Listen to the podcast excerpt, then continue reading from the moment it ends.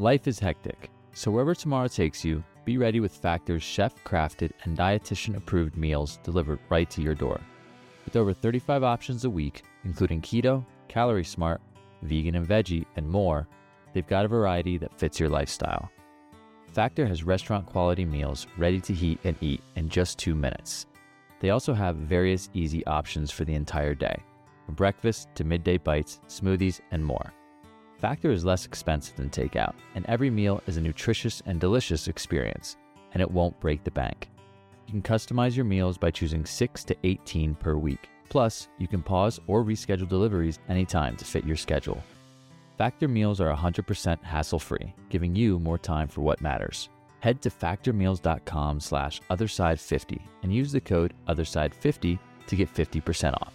That's code otherside50 at factormeals.com for 50% off your delicious hassle-free meals.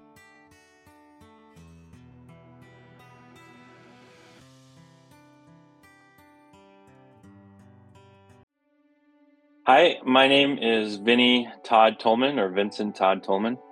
And I did have a, a, death experience myself back in 2003. Me and a really good friend of mine, we took a brand new supplement that was very popular and hot at the time. And we ordered it online and took it. And turned out it was toxic for both our bodies. We decided quickly to go to a restaurant to eat some food, and hopefully that would make us feel better and we barely made it in. My buddy made it into the dining room and collapsed on one of the dining tables.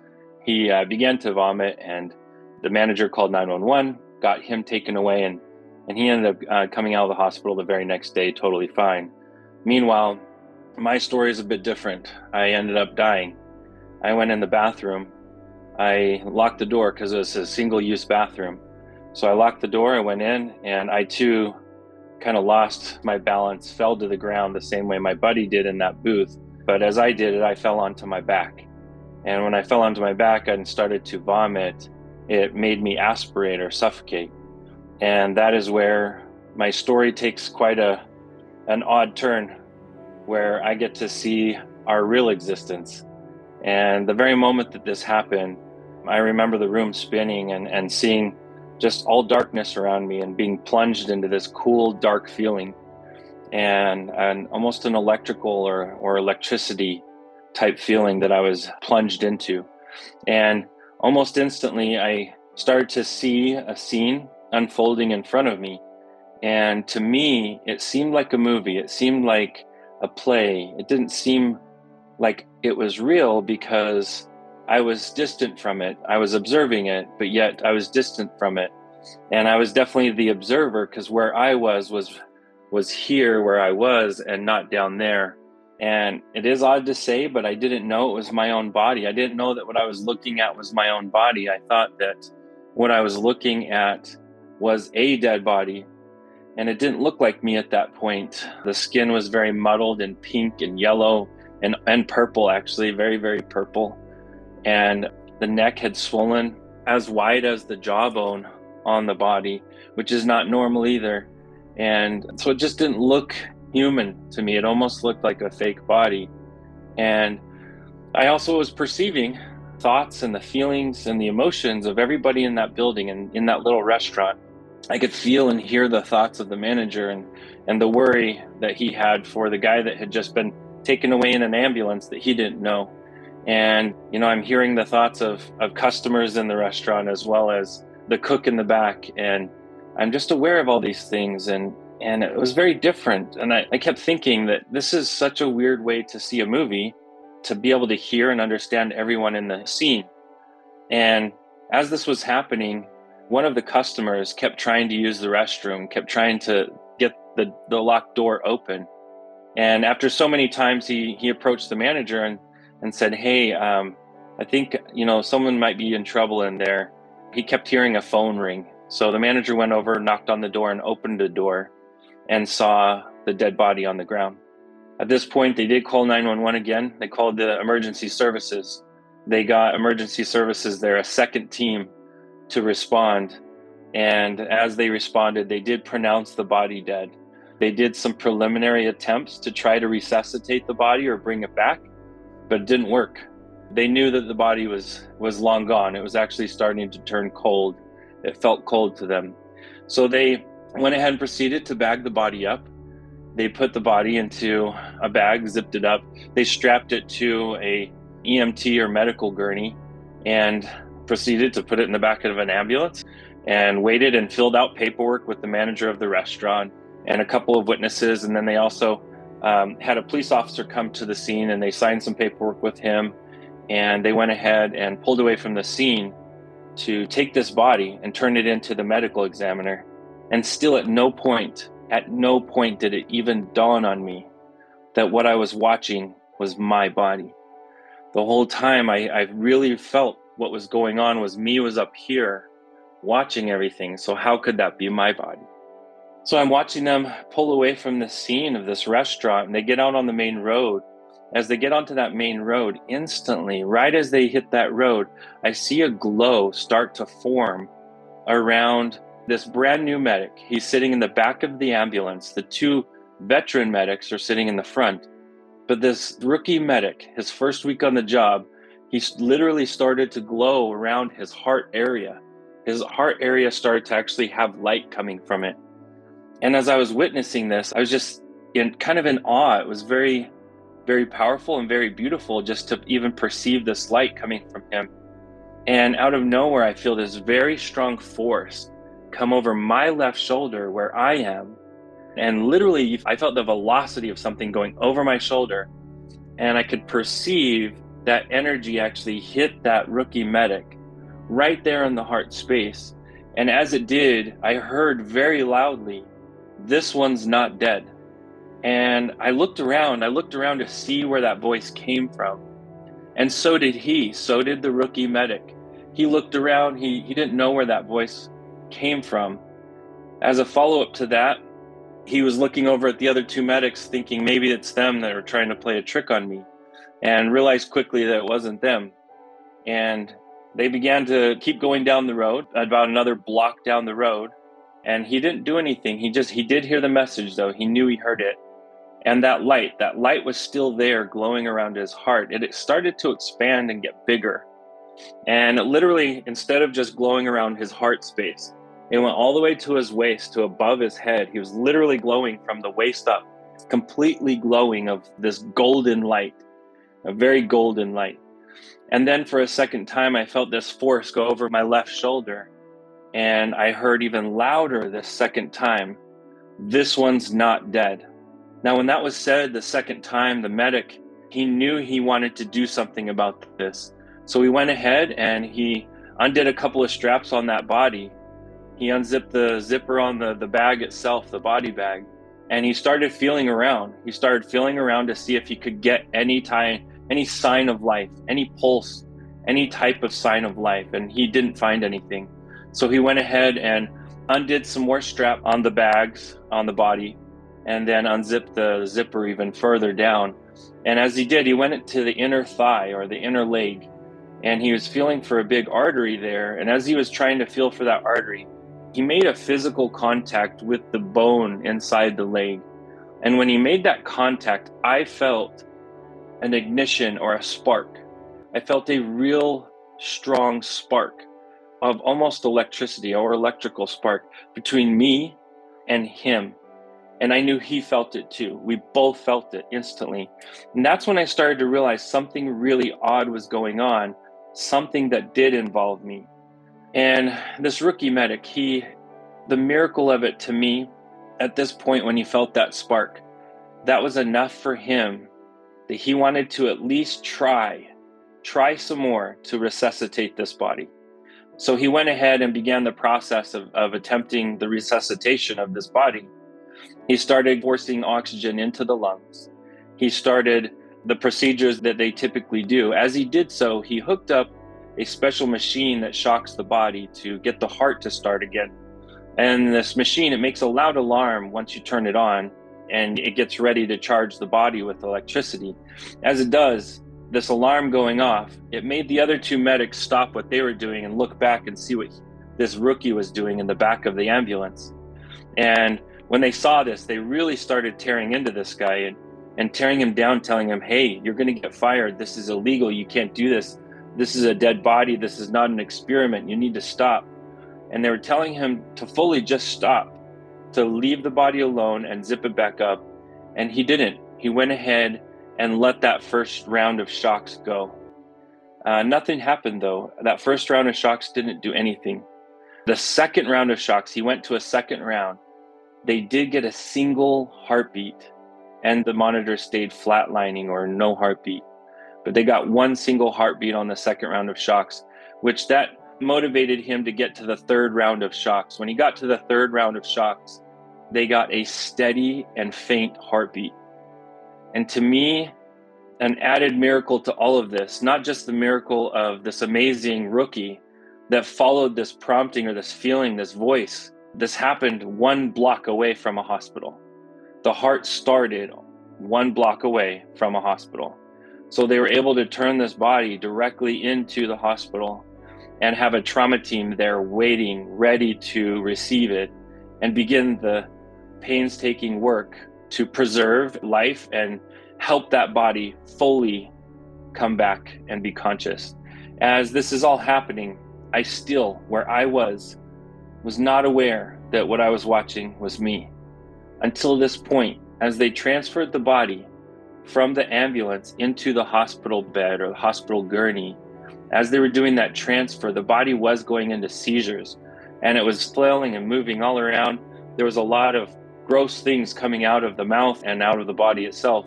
As they were doing that, though, they, they realized they needed to strap the body down so that they could work on it. And they strapped the legs first, then they went and strapped the arms. As they strapped the right arm, no problem. But when they went to strap the left arm, I felt as if someone was strapping my left arm where I was sitting watching this all happen. I really felt someone was strapping my left arm. And I looked down to see how someone could be strapping my left arm where I was sitting. And what I saw was the left arm on the body itself. And I resisted and I actually broke that strap that they were strapping the body with. They came back with a, a bigger second strap, looked very much like a leg strap that they had put on the legs. And they put that on the arm. And I knew instantly that what I had been witnessing this whole time was me. At this point, it was an extremely scary place for me to be because when you're witnessing something, it's secondary to you, it's outside of you. But now all of a sudden, everything I've been witnessing for a long time, because this was a very long time that I was witnessing this, I realized that I was an idiot. How could I not know that I was watching my own death this whole time? How could I not know that? How could I not know how could I not recognize the body being my body? And I just felt so dumb and such an idiot how I could not know that what I had been witnessing this whole time was my own death. And I started to allow these dark, fearful thoughts into my consciousness, into my mind space, my, my head space. And as I was having these negative thoughts, I started to see some of the negative things I had done, some of the negative influences I had had in my life. And I saw it from the fastest little glimpses, but I saw it from from not just inside of me, but from inside the people that I affected. And as I started to feel like I was drowning in this fear and darkness, I began to feel this warmth, the most beautiful warmth. Words literally can't describe this warmth that I felt.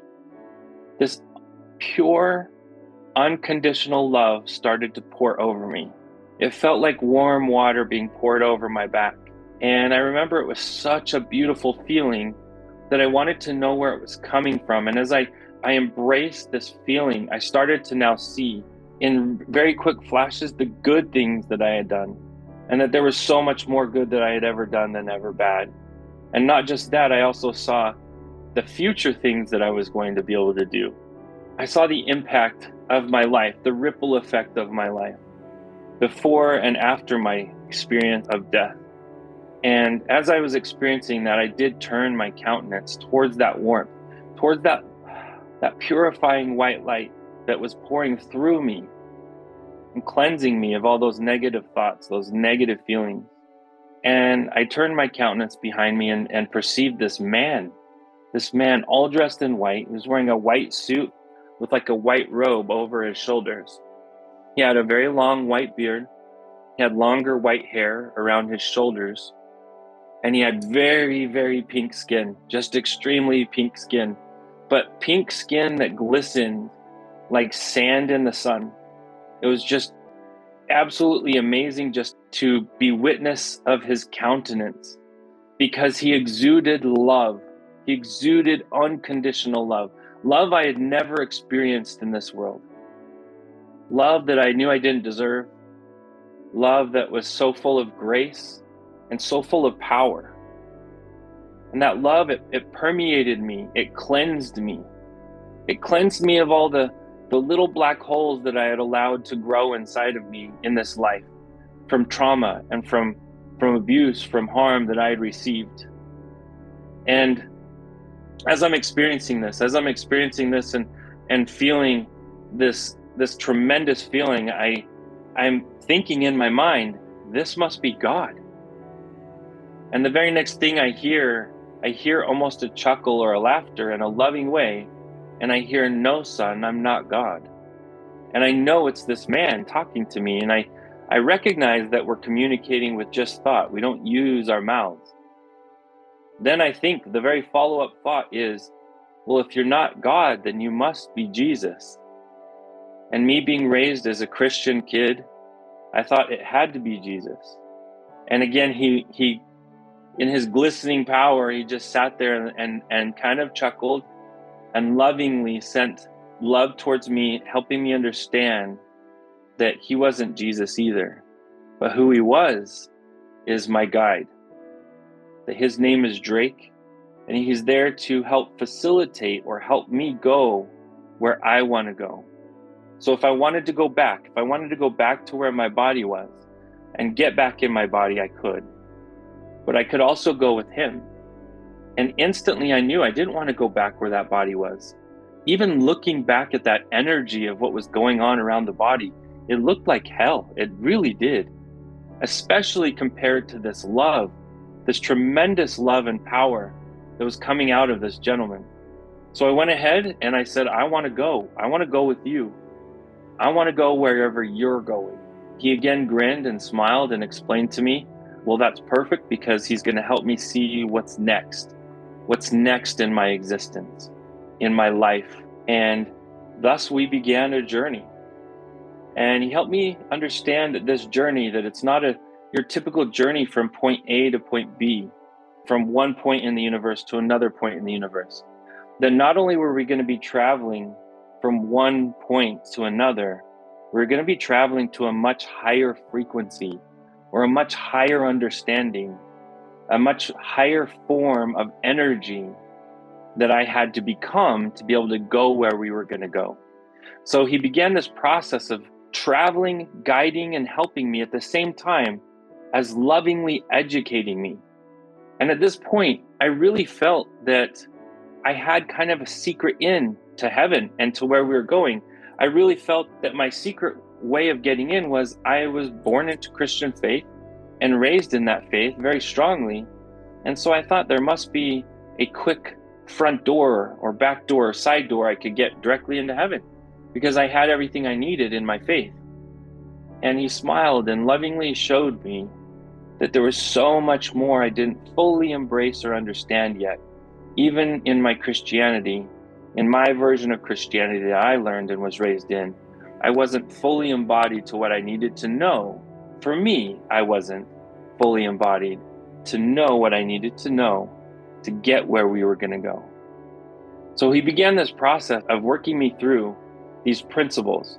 Now, he worked me through so many principles, but I break them down in my experience to 10 major principles. And it would take me hours and hours to go over each and every one of these principles. But as I went through this process, today I'll try to explain the basics of each one of them the first thing he taught me is that I had to learn how to be truly authentic, to be myself no matter who I'm ever around. That my authentic version of myself is who I am, and not the different version I allow to be around certain friends, certain family, coworkers, and different aspects of who I allowed myself to be. And this was a big deal for me. I thought I was already authentic, and he helped me see how I wasn't, how I did definitely put on a different face, almost a different countenance, depending on where I went, depending on whether I was at the gym, whether I was at work, whether I was on a date, whether I was with friends or family. I definitely acted a different personality in those different spaces. And Drake helped me see that there's absolute beauty in authenticity. And in this life, we see the most authentic people are the very, very young and the very, very old. Because as you come in this world and as you leave this world, you don't care about what others think. You're authentic. And it's from that authentic space, being authentic, we will learn the most. And it allows us a solid foundation to build upon so that we can grow to where we can possibly go in this universe. So I began that process of being authentic and peeling away the different aspects and layers and personalities I had allowed over the top of who I really was. And I allowed that authentic self to be out and to be there and to be accepted, to accept who I was. For weaknesses and in strengths, I accepted myself for who I was. And that brought me to understanding principle two, which is fully understanding the reason that we're here. And the reason we are here is to learn. That's it. Because we get to take the lessons we learn with us. And it's very sad to me that there's so many people out there that say we are here to live and experience a courtroom experience. But no, we are here in a classroom. This is a classroom. We're here to learn, to create, to embody love, and to use the power of love to create and to build relationships and creations. And that's what we're here to do. And that brings me to the third principle, which is love everyone. That because we are here to learn how to love, love is that third principle, the, and being able to truly, unconditionally love all mankind, all mankind, womankind, all people, and all creation, all the beings, all the plants, the trees, the animals, all of creation is part of that energy of loving everyone. And once I understood that love everyone principle, it really helped me grasp how much there is out there in the universe. And Drake helped me gain a vision or, or grasp really how big the cosmos is, how big all of creation is, and how life persists and is not the rarity that we were taught it is. Life is everywhere in the universe, everywhere in the universe. And for us to truly grow, we do have to embody that love energy, that unconditional love energy. And when we do, we grow the most. Just like those in our society who are the youngest and the oldest, they tend to be that authentic, loving being that loves most, most all. And then it brings me to the fourth principle, is, which is listen to your inner voice. Listen to the built in conscience or gut or direction that we have directly from the Creator, from God, that we have a direct connection with God through our inside, through our holy temple, which is here between our two temples. That's our holy temple. And we have a sacred connection to the Creator there if we will allow it. But first, we must recognize that it is there and then begin the, the work of listening and the more we listen, the stronger the voice. The less we listen, the more the voice disappears, the more the gut feeling or the conscience disappears for us. So it's important for us to understand that we have that inner voice, that that's a possibility for us for inner guidance, for answers to prayers, for direction when we have questions. And that brings me to the next principle, which is the fifth principle, which is you know using technology responsibly understanding that that inner voice can only be as strong as we allow it to be and if we are so distracted with our daily access to technology then our paradigm or our world, our universe, will not even recognize that inner voice because we are so distracted with our technology. So, understanding technology and the responsibility that comes with it, that we must use it with limitation and with control because it can take over that space, that space that God exists in all of us, that voice that exists in all of us can be put out by technology easily, actually.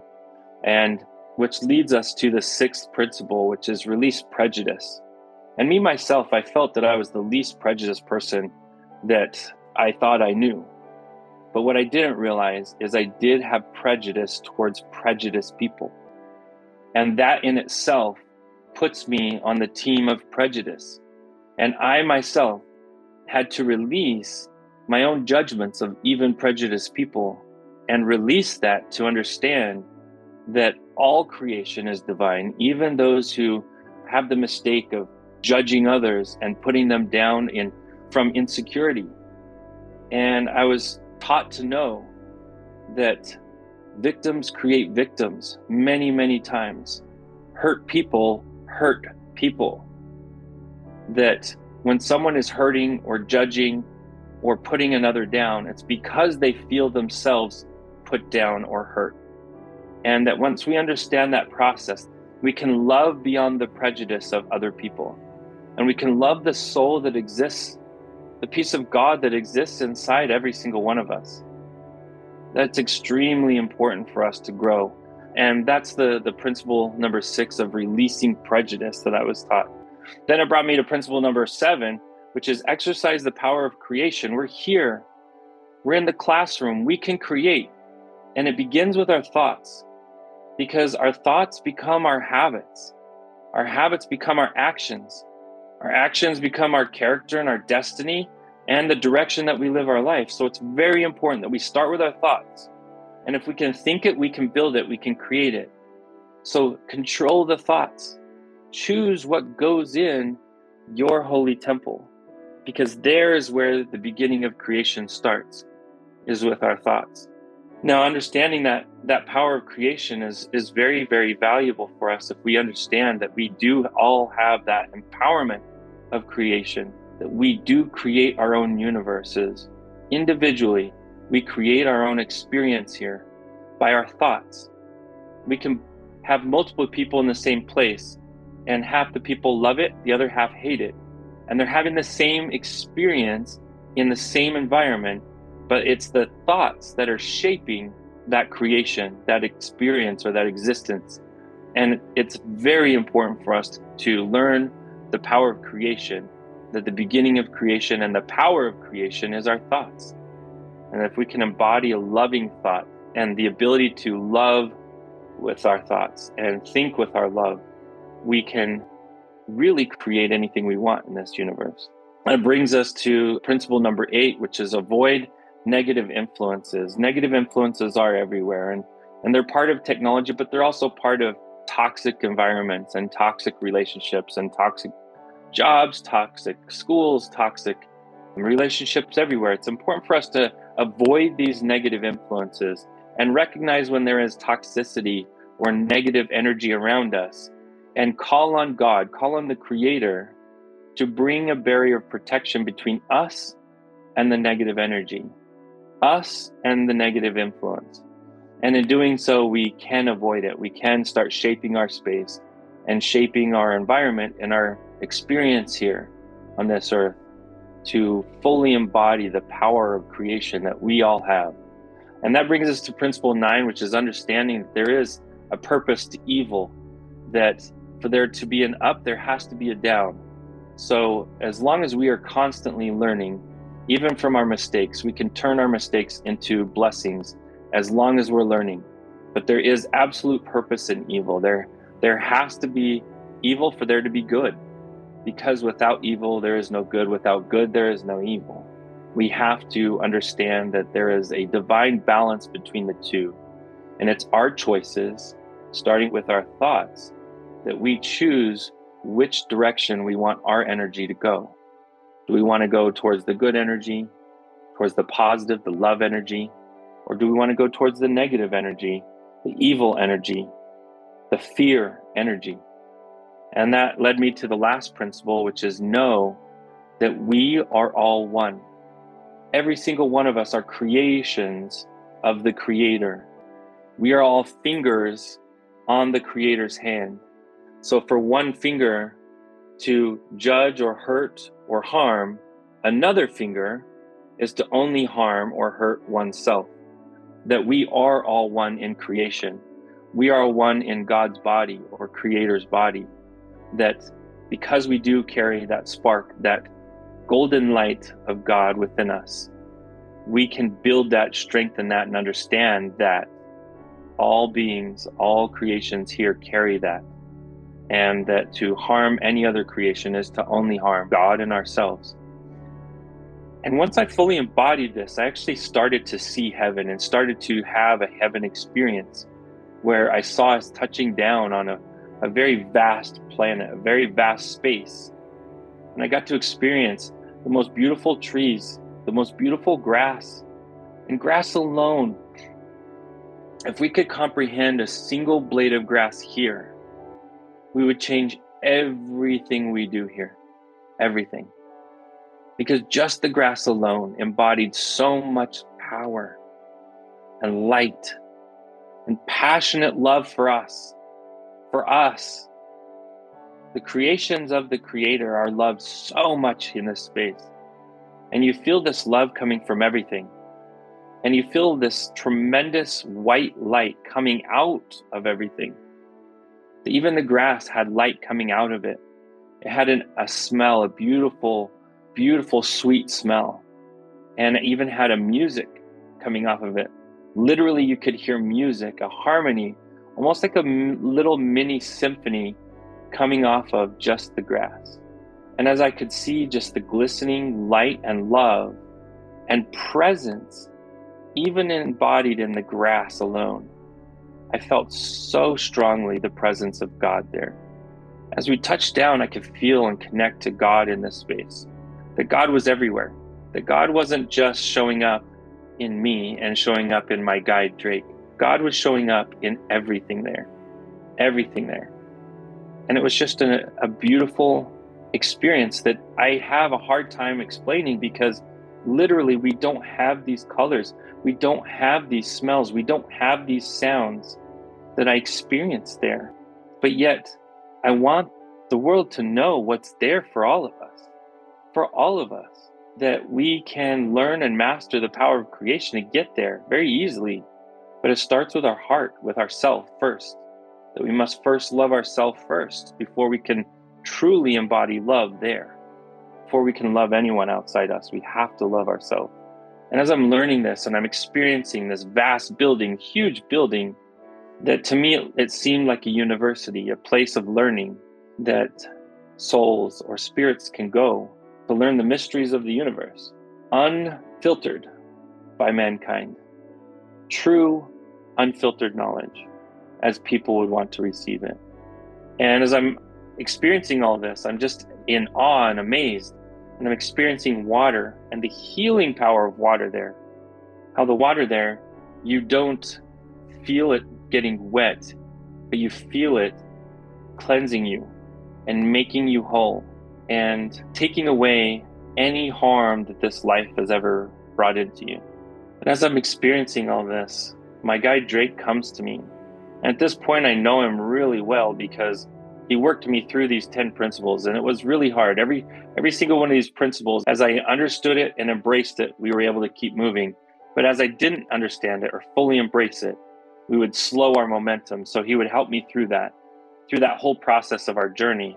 And he brings me close and says, Vinney, this is going to be very hard, but it's going to be worth it. And he brings me in and gives me a hug. And there, hugs are different. Hugs are very, very different there because there, you're not trapped in the physical form or in the, the third dimensional form. You're physical there, but you're more energy than you are low density carbon like you are here. So, as we brought our two energetic bodies together, we came together as one in this hug. And as we did, both our light came together. His light and my light came together and expanded. And it's so beautiful because the light of the two of us was four times brighter than the light of the single of the individual. And I learned a very powerful principle in that that when we come together in love, we become four times stronger than we could ever become on our own. And that's only if two come together in love. And I learned this extremely powerful principle as he's hugging me. And and I felt I felt the most pure, unconditional love coming from my guide Drake in this hug. And I know that it was the love of God. Christians would also call it the love of Christ. But this love was pure, unobtrused, and so very powerful. As it came over me, I started to actually hear a special prayer that was being given to my body. Well, meanwhile, while I'm here traveling and I'm going to heaven, I had been in a coma for three days. I'd been dead and revived and now in a coma for three days. My body had been. And my brother was down on earth. He was giving my body this special prayer. And as he did, this third night that I was in this coma, he blessed that I would be made whole and that I would be okay. And as he closed that prayer, the love that my brother had for me forced me, forced me, took my agency away because that prayer was stronger than even my agency. And that love that he felt and that I felt for him, it forced me back to my body and forced me into the hardest experience I've ever had in my life. And yes, the hardest experience was coming back from heaven. Because once you're there, you don't want to come back to this. And that's understandable for those who have been there. They understand that. And I woke up after three days in a coma, brain dead. I woke up. I woke up around 1:11 in the morning. Then the morning after my brother had given me that special prayer over my body, I woke up. I felt fine. I pulled all the tubes out of me. I had a lot of tubes and needles and sensors all over me, and I pulled them all off, every single one. As I did, I felt this just need to breathe. I felt like I couldn't breathe. I felt so claustrophobic. I felt that as if I couldn't, I couldn't grasp oxygen.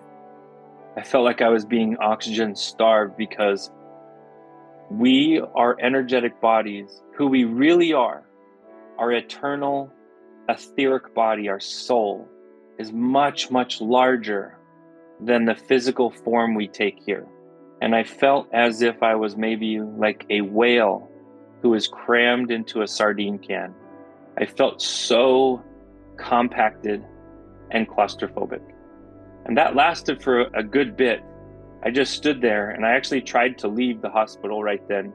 And of course, all these alarms are going off. I unplugged some machines and didn't do any good. The alarms were still going off in on the desk on the inside of the hospital. And within moments, while I was, you know, walking down the hall trying to leave, these two nurses came and, and screamed and were looking for me and and found me and took me back to my room. And I just knew I had to stay there, uh, not just for me, but for them, that they would get in a lot of trouble if somehow I just disappeared or walked away. And so I did. I stayed. I stayed for a good almost six full hours, just short of six full hours, signing paperwork, doing tests, test after test after test after test. They wanted to test everything. They thought that I was going to slip back into a coma and die any moment.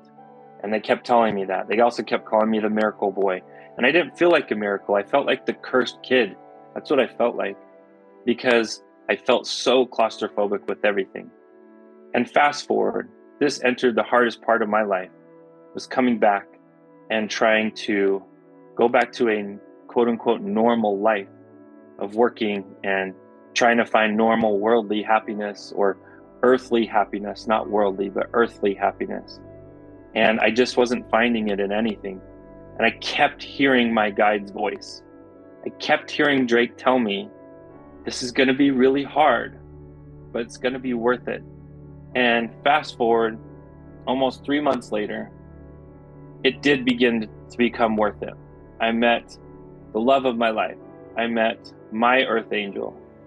Her name is Andrea, and I could see literally heaven's light coming from her eyes. And for those who really know her, they know that that when she is in her loving space, her space where she works with kids, kids with special needs, she brings she brings the beams of light that I saw in heaven here on earth. And she became my saving grace. She is the reason I'm here today. And she has facilitated and helped me to begin my work of helping, loving, caring, and creating, and embodying my principles that I had to learn to get to heaven. And what I've done since is I've really tried, my perfect no way, shape, or form, but I have really tried and I continue to try to embody these principles every single day and maintain a strict, very strict relationship with my creator where I check in daily and if I don't I'm I get sick. I physically get sick. And it's important for me where I exist that I have to do that daily check-in with God. And if I don't do that I get out of sorts and my energy gets very out of sorts and messed up. I have to stay in that space. And that's where I exist.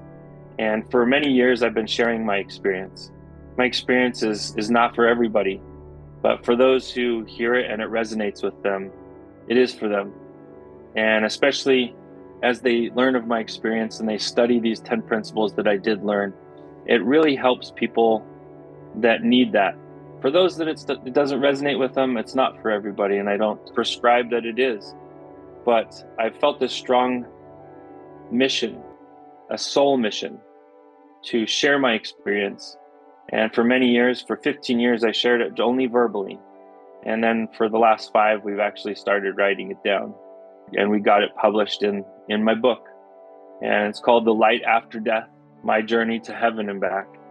And as sad as it is to say, I had to die to learn how to live because I wasn't living in a way that would bring me true happiness, true eternal happiness was not a part of my life until after I died. And since I died, I've learned a completely different way of living. And I love and I'm so grateful for my experience because it does make me a better person. It makes me a much better empathetic person that can help others even when they're not willing to ask for help. I know they need help and I and I tend to to reach out and do that as I can and I'm able to. And I want you to know if you take anything from this experience, just know this that you are a divine masterwork. You, how you are right now, sitting, hearing this, you are a divine masterwork.